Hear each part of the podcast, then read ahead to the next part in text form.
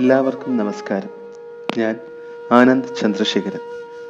തികച്ചും വ്യക്തിപരമായ ചില കാരണങ്ങളാൽ കുറച്ചു മാസങ്ങളായി വീഡിയോസ് അപ്ലോഡ് ചെയ്യാൻ കഴിയാത്തതിൽ ഞാൻ ക്ഷമ ചോദിക്കുന്നു.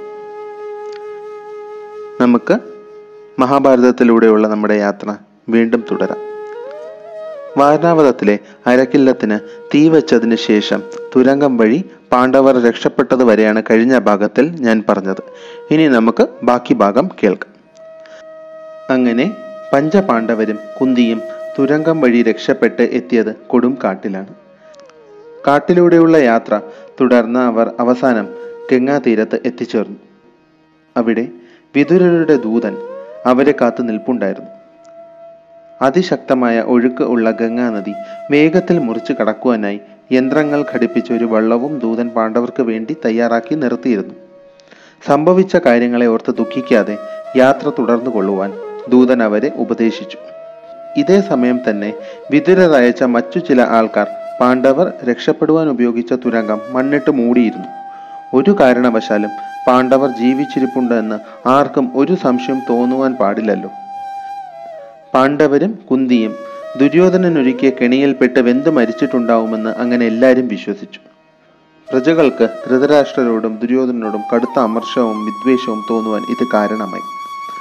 വാരണാവതത്തിൽ നടന്ന സംഭവത്തെ പറ്റിയുള്ള വാർത്ത അധികം വൈകാതെ തന്നെ ഹസ്തിനപുരിയിലും എത്തി. ധൃതരാഷ്ട്രരും മറ്റുള്ളവരും പാണ്ഡവരുടെയും കുന്തിയുടെയും മരണവാർത്തയറിഞ്ഞ് അതീവ ദുഃഖിതരായി. ധൃതരാഷ്ട്രരുടെ നേതൃത്വത്തിൽ പാണ്ഡവർക്കും കുന്തിക്കും വേണ്ടി ശേഷക്രിയകൾ ചെയ്യുകയും രാജ്യമൊട്ടാകെ ദുഃഖാചരണം ആചരിക്കുകയും ചെയ്തു. സത്യമറിയാവുന്ന വിതുരർ മാത്രം അധികം ദുഃഖിച്ചതുമില്ല, ദുഃഖം അഭിനയിച്ചതുമില്ല. ഇതേ സമയം പാണ്ഡവരും കുന്തിയും അവരുടെ യാത്ര തുടർന്നുകൊണ്ടേയിരുന്നു. ഇടയ്ക്കെപ്പോഴോ വിശ്രമിക്കുവാൻ വേണ്ടി എല്ലാവരും ഇരുന്നപ്പോൾ കുന്തി പറഞ്ഞു, ലോകം മുഴുവൻ വാഴ്ത്തുന്ന പഞ്ചപാണ്ഡവർ കൂടെയുണ്ടായിട്ട് പോലും ഞാൻ അല്പം വെള്ളത്തിനായി കേഴുകയാണ്, വല്ലാതെ ദാഹിക്കുന്നു. തൻ്റെ അമ്മയുടെ ഈ വാക്കുകൾ ഭീമന് സഹിക്കാൻ കഴിയുന്നതായിരുന്നില്ല. സഹോദരന്മാരോടും അമ്മയോടും വിശ്രമിക്കുവാൻ പറഞ്ഞുകൊണ്ട് ഭീമൻ വെള്ളം അന്വേഷിച്ചു പോയി.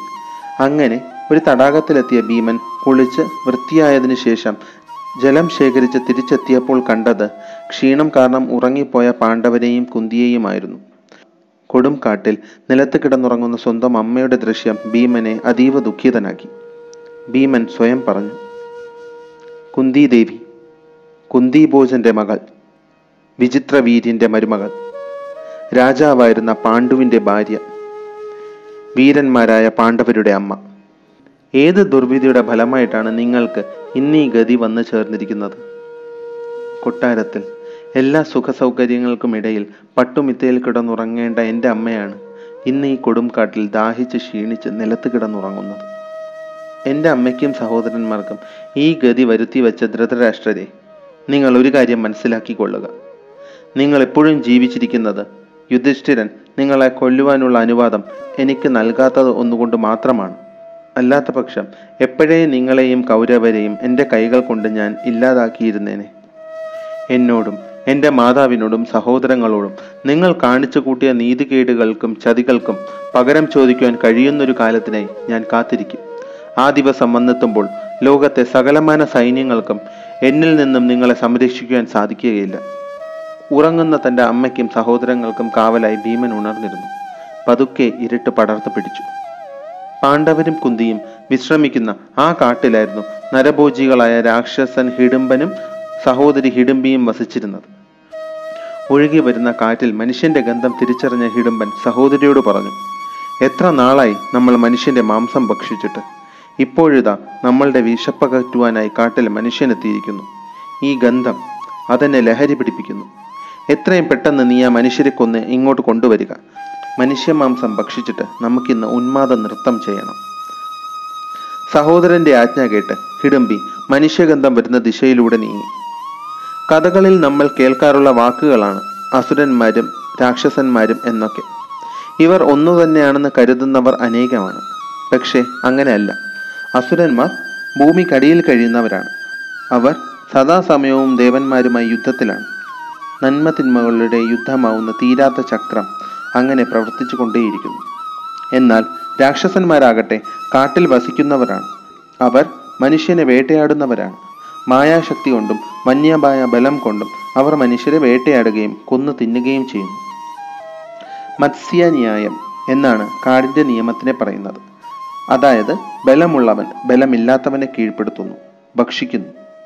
കാട്ടിൽ ബലമാണ് എല്ലാം. സർവൈവൽ ഓഫ് ദ ഫിറ്റസ്റ്റ് എന്ന് പറയാറുള്ളത് തന്നെയാണ് മത്സ്യന്യായത്തിൻ്റെയും പൊരുൾ. രാക്ഷസന്മാർ മത്സ്യന്യായം പിന്തുടർന്ന് ജീവിക്കുന്നവരാണ്. നമുക്ക് കഥയിലേക്ക് തിരിച്ചു വരാം. അങ്ങനെ മനുഷ്യഗന്ധത്തിൻ്റെ ഉറവിടം തപ്പിയിറങ്ങിയ ഹിഡിംബി ഉറങ്ങിക്കിടക്കുന്ന പാണ്ഡവരെയും കുന്തിയെയും അവർക്ക് കാവലായി ഉണർന്നിരിക്കുന്ന ഭീമനെയും ദൂരെ നിന്ന് കണ്ടു.